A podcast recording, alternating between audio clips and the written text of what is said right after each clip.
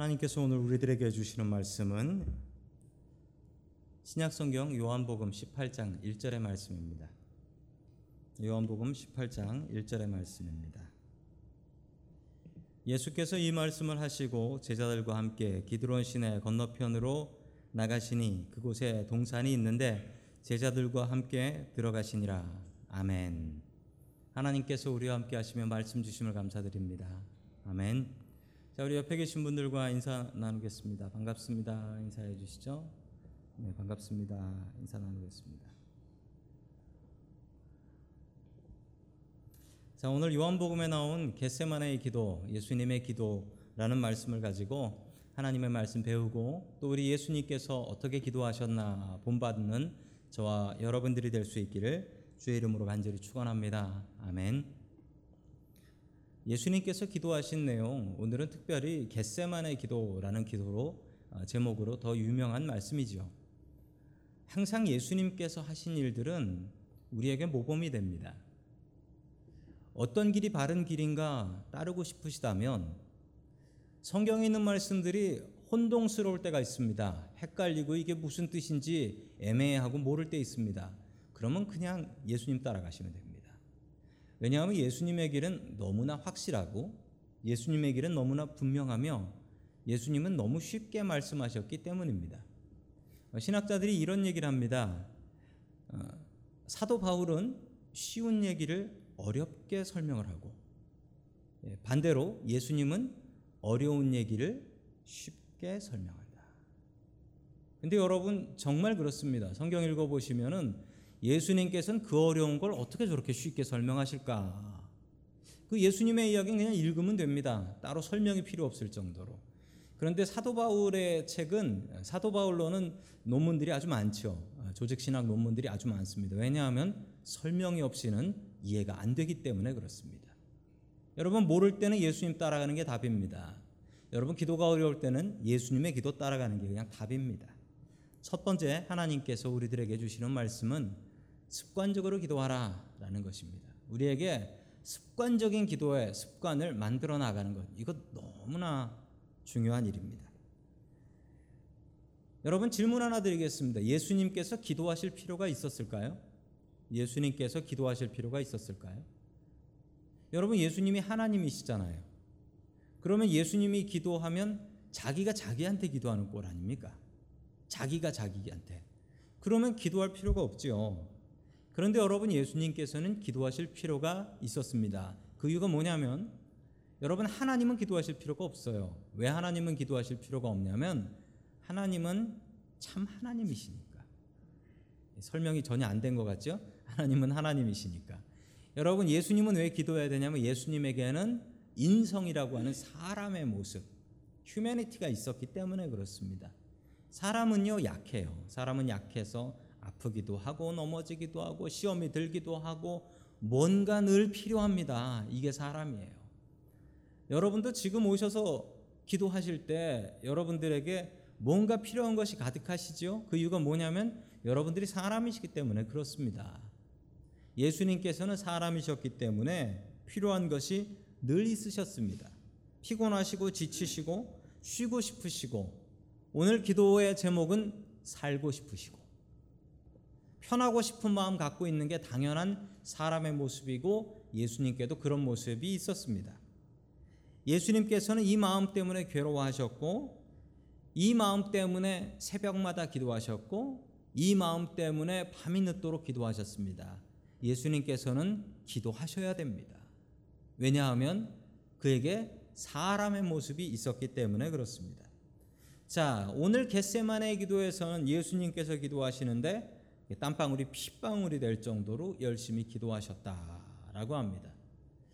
어, 의사분들이 하시는 말씀 중에 이게 가능한 일이다라고 합니다. 피 속에 있는 그 모세 혈관들이 있는데 이게 극도로 스트레스를 받게 되면 터지는 경우가 있다는 거죠. 여러분 눈 안에서 실핏줄 터지는 경험 해보셨죠? 그런 것처럼 사람의 모세혈관도 과도로 스트레스를 받게 되면 터질 수가 있다는 겁니다. 예수님께서 얼마나 많이 스트레스를 받으셨는지 알 수 있는 대목입니다. 자, 우리 요한복음 18장 2절의 말씀을 같이 봅니다. 시작. 예수가 그 제자들과 함께 거기서 여러 번 모이셨으므로 예수를 넘겨줄 유다도 그것을 알고 있었다. 아멘. 예수님께서 기도를 하셨는데 오늘 성경 말씀에는 이렇게 나옵니다. 제자들과 함께 여러 번 모였다. 예수님께서 기도하신 것은요, 여러분 습관적으로 기도하셨습니다. 예수님은 습관적으로 기도하셨습니다. 여러분 습관이라는 말이 뭐지요? 습관, 뭐 습관 무섭다, 습관 무섭다라는 얘기하고 한국말에는 세살 버릇이 여든 간다까지 얘기를 했지 않습니까? 정말 그런데 이 습관이라는 것은 사람을 따라다니는 것 같습니다. 여러분 습관에 세 가지 특징이 있대요. 이건 심리학과 인간 행동, 행동 심리학에서 나오는 얘기인데 습관은 첫 번째 반복적이랍니다. 한 번 하는 것을 습관이라고 하지 않아요. 습관은 계속 반복되는 걸 습관이라고 하죠. 자, 후천적이다라는 것은 이 학습된 것, learned, 배운 거라는 거예요. acquired. 처음에 inherited해서 태어날 때부터 가지고 나오는 건 습관 아닙니다. 그건 습관 아니에요. 습관은 자기가 배우는 거예요. 아이고야 이 아버지가 발을 떠는데 애도 발 떤다. 유전이잖아. 아니에요. 아버지 발 떠는 걸 보고 배운 거예요. 그건, 그건 배운 거예요. 이거는 후천적인 거예요. 습관의 또 세 번째 특징은 무의식적이다. 하려고 하는 게 아니에요. 습관은 발 떨어야지 하고 떠는 게 아니라는 거예요.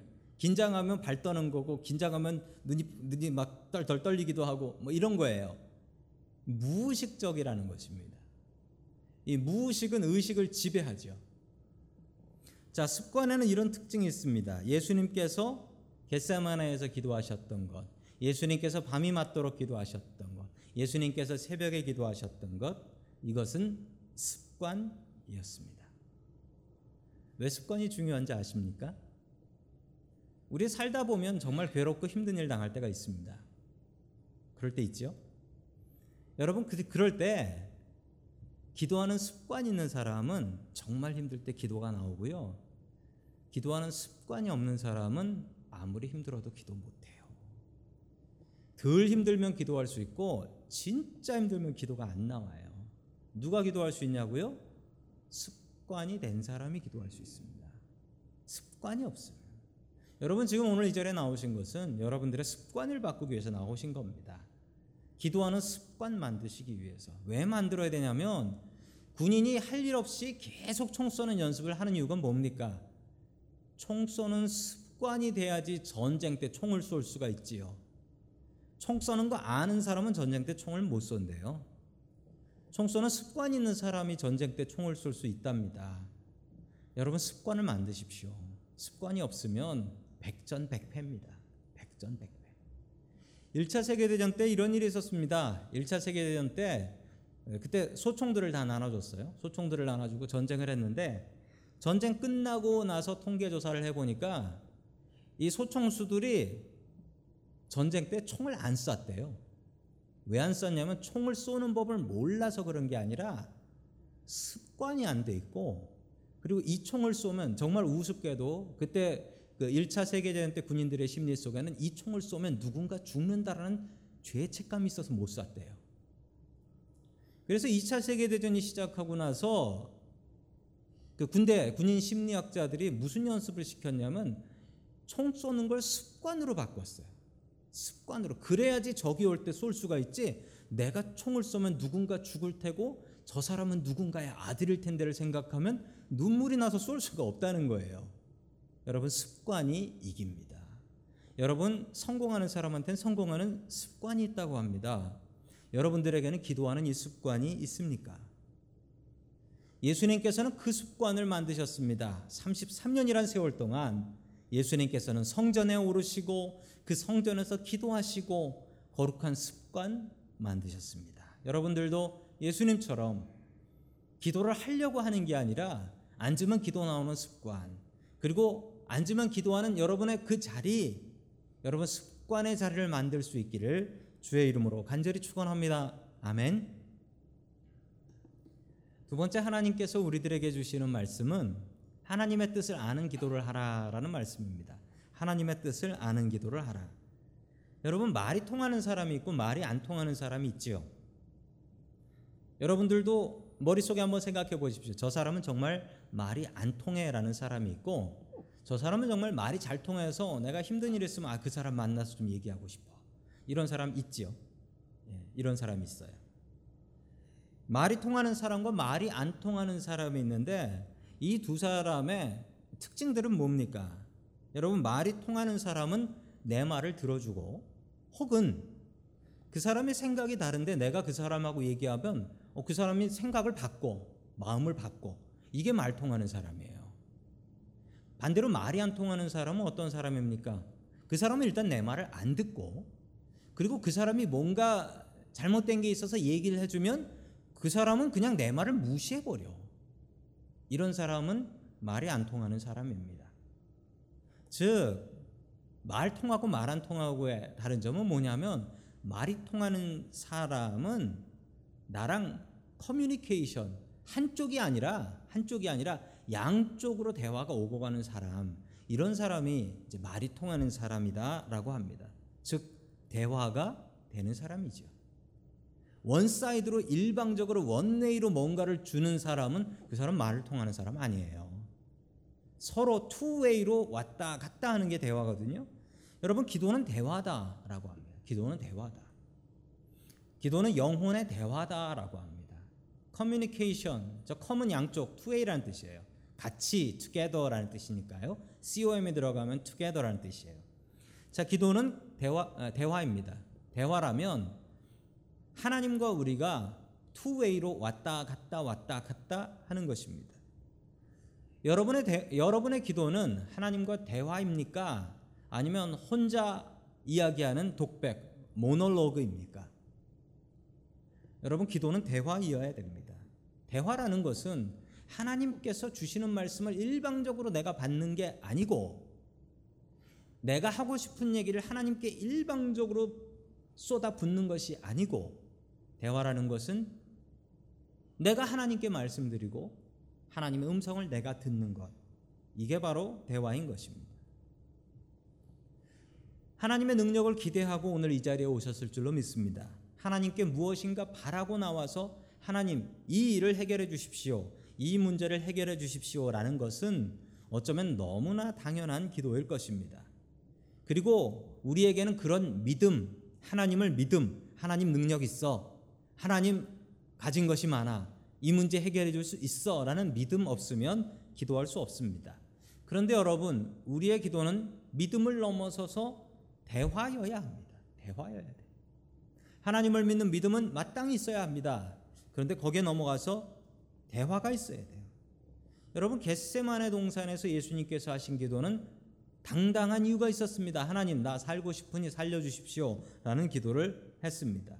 여러분 그런데 예수님께서는 기도를 마치신 뒤에 완전히 마음을 바꾸셨습니다. 야 십자가 지러 가자. 그러고 일어나셨어요. 야 십자가 지러 가자.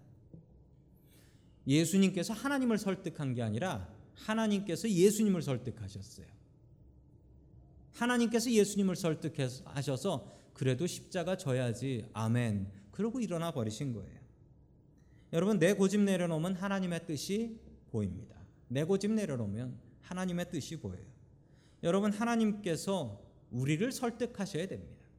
때로는 우리가 하나님께 우리의 기도 제목 내려놓고 하나님 이 문제 해결해 주십시오라고 기도할 때도 있지만 당연히 그래야 하지만 하나님께서 아니 이건 네가 이렇게 해야겠다라고 말씀 주실 때 아멘 하나님 그러라 하시면 내가 하지요 라고 대답할 수 있는 우리들이 되어야 되겠습니다.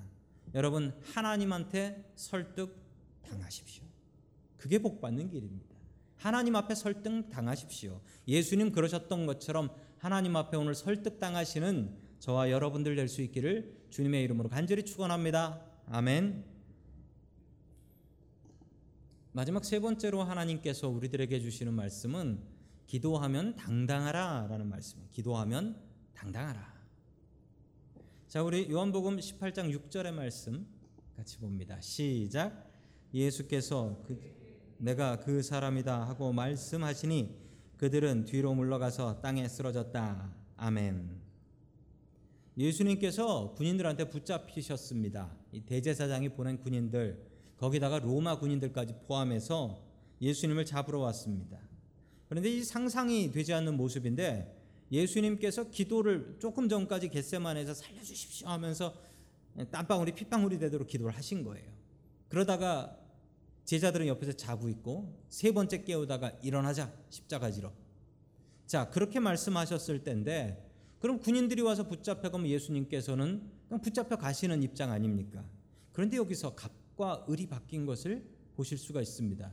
여러분 한국 사회는 이 갑과 을이 참 많죠. 분명히 잡으러 온 사람들이 갑 아닙니까? 잡으러 온 사람들이 힘 있는 사람이고 붙잡혀가는 사람은 잡혀서 끌려가야 되는데 여러분 요한복음에 나온 예수님의 모습이 얼마나 당당했냐면 당신이 예수요?라고 물어봤는데 그랬더니 예수님께서 내가 그 예수다라고 얘기하니까 그 군인들이 뒤로 물러가서 땅에 그냥 쓰러져 버렸다는 거예요. 여러분 이 상상이 되세요? 내가 예수다 라고 했더니 그냥 갑자기 듣던 사람들이 뒤로 물러가서 확 쓰러져 버렸다는. 여러분 사람이 권세가 넘치면 이렇습니다. 여러분 혹시 이런 분 만나보신 적 있으세요? 그냥 권세가 넘쳐. 권세가 넘쳐. 뭐 저랑은 완전 다른 사람이지요. 권세가 넘쳐서 그 앞에 서면 기죽는 사람이 있습니다. 그러니까 말 한마디 하면 가슴이 철렁하는 그런 사람이 있어요. 여러분 예수님의 모습이 지금 그러했다라는 것입니다. 예수님의 모습이 그러했다라는 거예요. 예수님의 모습이 권세가 넘쳐서 심지어는 체포하러 온 군인들이 내가 예수다라고 하니까 뒤로 벌렁 자빠져 넘어져 버렸다는 거예요. 두 번이나. 여러분 이게 기도의 힘입니다. 이게 기도의 힘이에요. 예수님께서는 원하는 걸 얻지 못하셨습니다. 기도를 통해서 이거 뭐 솔직히 얘기하면 실패한 기도라고 할 수도 있어요. 내가 원하는 걸 얻어야지 성공이면 이거 예수님의 기도는 실패죠. 하나님한테 설득을 당했으니 하나님과 겨루어 이겨야지 하나님한테 설득을 당하면 어떡합니까? 그런데 예수님께서는 설득 당하셨습니다. 그런데 설득 당하시고 나서 기가 푹 죽어서 일어나신 게 아니라 너무나 당당해서 붙잡으러 온 군인들이 그 예수님 보고 뒤로 벌레당 자빠질 정도로. 여러분 기도는 우리에게 이런 힘이 있습니다. 여러분 기도하고 일어나 가지고 바로 응답받는 경우는 흔치 않습니다. 흔치 않아요. 기도하고 일어나서 바로 응답받는 경우는 흔치 않아요. 여러분 그런데 기도하고 나서 우리의 자세는 바로 일해야 합니다. 바로 일해야 돼요. 유명한 기도의 사람에 대한 이야기가 있습니다. 그 사람은 기도할 때는 죄인처럼 기도하는데 그 사람이 기도하고 일어날 때는 제왕처럼 일어나더라. 여러분 이게 예수님과 같은 기도입니다. 기도하러 무릎 꿇었을 때는 죄인같이 무릎 꿇고 있다가 기도 끝나고 일어날 때는 제왕처럼 세상에 부러울 것이 없는 사람처럼 일어나더라. 왜 그렇습니까? 하나님을 믿으니까. 하나님을 믿으니까. 내 기도가 하나님께 접수됐으니까. 여러분 그런 믿음 가지십시오. 예수님을 믿으면 하나님을 믿으면 우리가 당당할 수 있습니다. 여러분 문제가 여러분들을 누를 수 없습니다. 왜냐하면 하나님의 문제보다 훨씬 크시니까. 여러분 당당하십시오. 하나님께서 주시는 힘으로 기죽지 마십시오. 기죽으면 여러분들 실력 안 나옵니다. 예수님처럼 열심히 기도하시고 그 기도 후에는 당당할 수 있는 저와 여러분들 될 수 있기를 주의 이름으로 간절히 축원합니다. 아멘.